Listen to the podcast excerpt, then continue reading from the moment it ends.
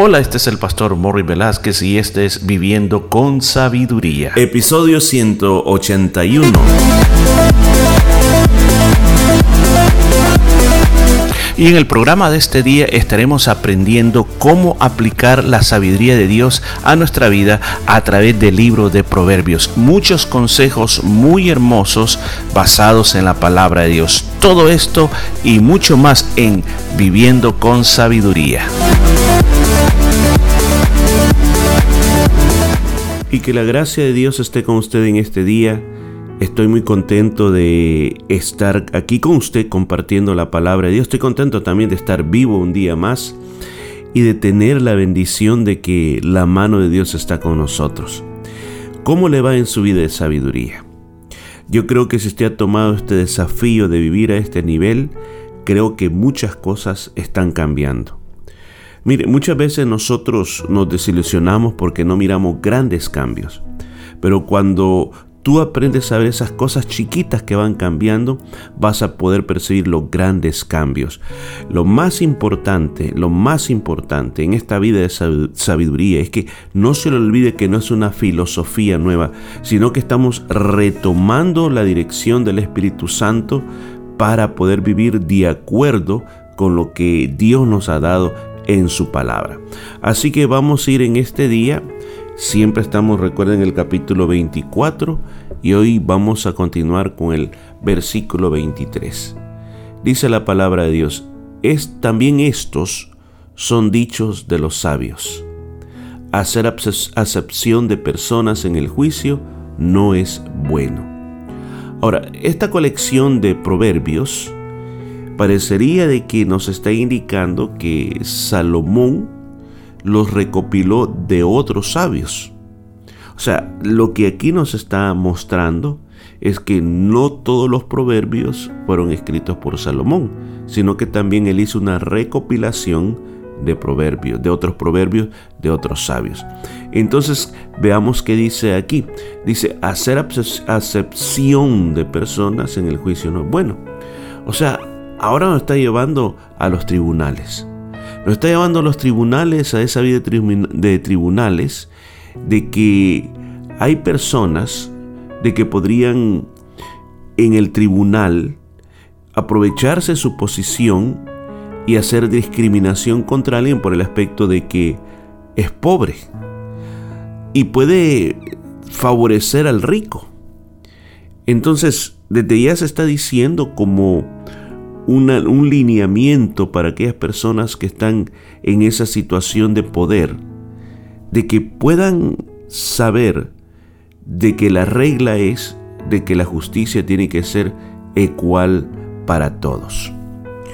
Si usted se da cuenta en la figura que representa la justicia, se mira una mujer que tiene una balanza en la mano. Y la mujer tiene tapados los ojos. Si nunca lo ha visto, pues le invito a que pueda buscar cuál es esa imagen que representa la justicia. Y leyendo al, respecto de eso dice de que la razón por la que tiene los ojos tapados es especialmente porque no la, la justicia tiene que ser aplicada a todos por igual independientemente de quién sean, si es rico, si es poderoso, si es fuerte, si es débil. Entonces es algo que está aquí en la palabra de Dios y está diciendo que la justicia tiene que ser igual en todos los casos. Ahora, si continuamos con el siguiente versículo, parece que el tema está conectado. Porque en el siguiente versículo 24 se está diciendo que si, se declara inocente al culpable, merece que todo el mundo lo maldiga y lo desprecie. ¿A quién? Al juez, al que está llevando a cabo este juicio. Dice otra versión de la Biblia, la gente se irá en contra del juez que deje en libertad al culpable y su mala fama se conocerá en otras naciones. Yo creo que una de las cosas que muchos de nuestros países no avanzan es por la corrupción que existe. Cuando en un tribunal se declara inocente al culpable, ya sea por influencias políticas, por dinero, inmediatamente esa nación comienza a caer. Porque algo que bendice las naciones es la justicia. Cuando se le hace verdadera justicia a la persona. Yo creo que como creyentes deberíamos de orar por el sistema judicial de nuestros países, por los jueces, por esas personas que están trabajando en llevar justicia a las personas para que en esos tribunales siempre haya justicia. No podemos tomar una posición de decir, a, mí no me importa lo que pase en esos tribunales, sino que hay que las cosas sigan como son o como sean. Pero yo creo que nuestras oraciones tienen que ir para esas gentes que están en eminencia, para que la corrupción no los alcance y para que la corrupción no los haya, escucha, no los lleve a ser personas injustas. Veamos lo que dice el versículo 25. Mas los que lo reprendieren tendrán felicidad y sobre ellos verán gran, vendrá gran bendición. Ahora hay un pero, lo contrario. Aquella persona que sí es capaz de condenar al culpable, será bendecido, será bien visto, será alabado. Yo creo que una de las cosas de que la palabra de Dios nos está dando a entender y comprender es que la palabra de Dios habla para todos los niveles y para todas las personas. Y como en el caso de esta porción bíblica nos ha llevado a los tribunales para advertir a los jueces, a los jueces, de que tienen que dar su juicio de una manera justa y no dejarse comprar no dejarse que la justicia se pervierta. Y aquí está diciendo que hay, hay bendición para aquellos que logran que la justicia pueda seguir adelante. Y al estar hablando de esto me he hecho pensar, y, y usted ya me escuchó que lo dije, en estas personas que trabajan en esta área, que muchas veces no pensamos en ellos. Y yo creo que, y siento decirlo de parte de Dios, oremos, aunque no los conozcamos, Oremos para que el Señor los sostenga y que en nuestros países, en nuestros países también, el Señor pueda traer muchos más jueces que sean hombres de Dios, que conozcan la palabra de Dios y puedan traer esa justicia a aquellos que están en opresión. Versículo 26 dice, besado serán los labios del que responde las palabras rectas. Mire qué interesante la forma como se trata esta situación de la persona que da una respuesta honesta, una respuesta sincera, se merece, dice, como un beso en los labios. Ahora, usted dirá, pero un beso en los labios parece que está hablando de un beso, un beso romántico. En los antiguos, el beso era bien importante. Se daban besos, escuchen, se daban besos de gratitud, se dan besos familiares y también besos de amor. Y se dan besos de traición, como el caso de Judas, que besó a su maestro y más que todo fue un beso de traición para identificarlo, para que lo arrestaran. Pero era tan natural que los padres besaran a los hijos. Se daban, se besos, eh, besos en el cuello, la Biblia dice que nuestros hermanos en el siglo I, como se le llama la iglesia primitiva, los besos que se daban se llamaban ósculo santo.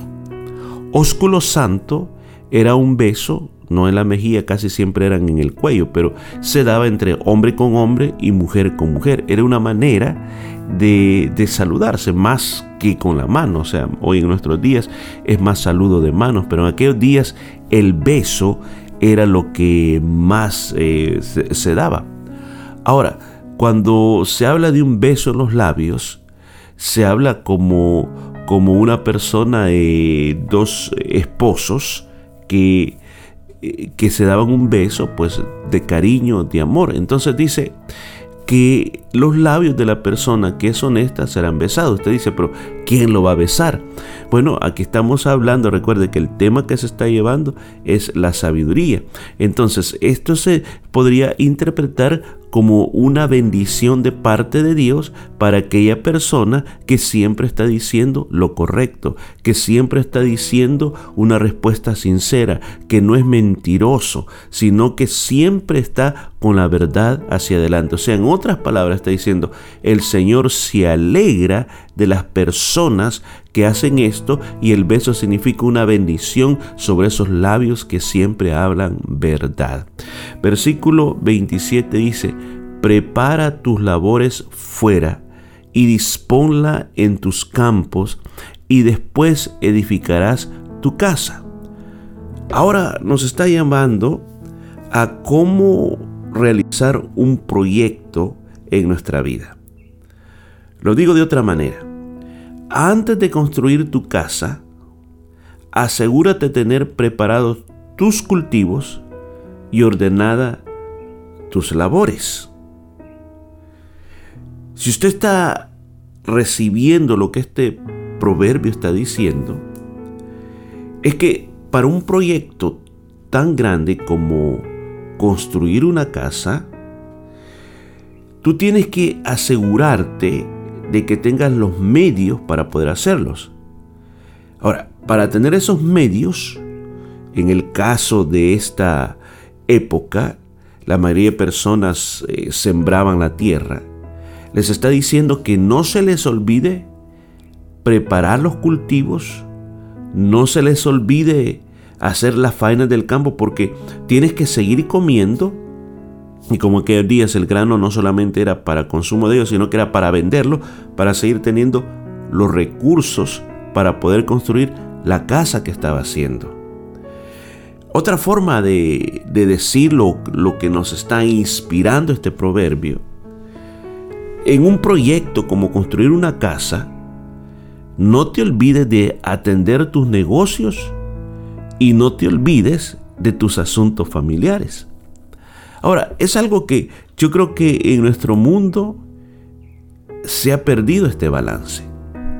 ¿De qué manera se ha perdido este balance? Que se atienden los negocios o el proyecto de querer enriquecerme, quiere tener una buena vida y se me olvida pues los asuntos familiares y otros asuntos que son importantes para nuestra vida.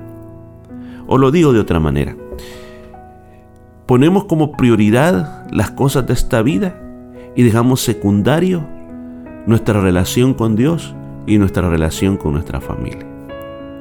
Aquí nos está diciendo claramente para que un buen proyecto te salga bien, ocúpate de tu relación con Dios, ocúpate de tu relación con tu familia y si tienes eso en orden, avanza en el proyecto que estás haciendo.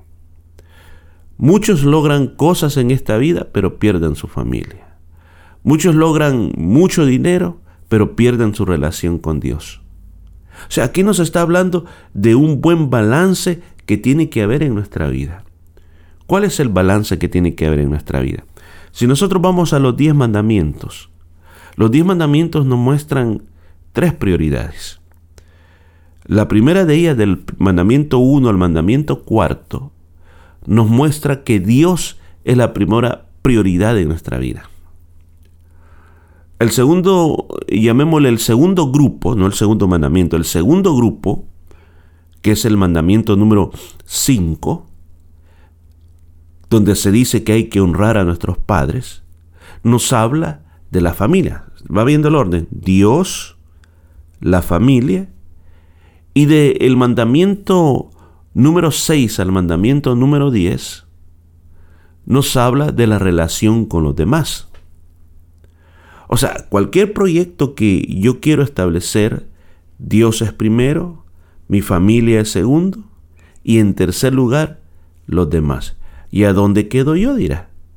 Bueno, después sigues tú.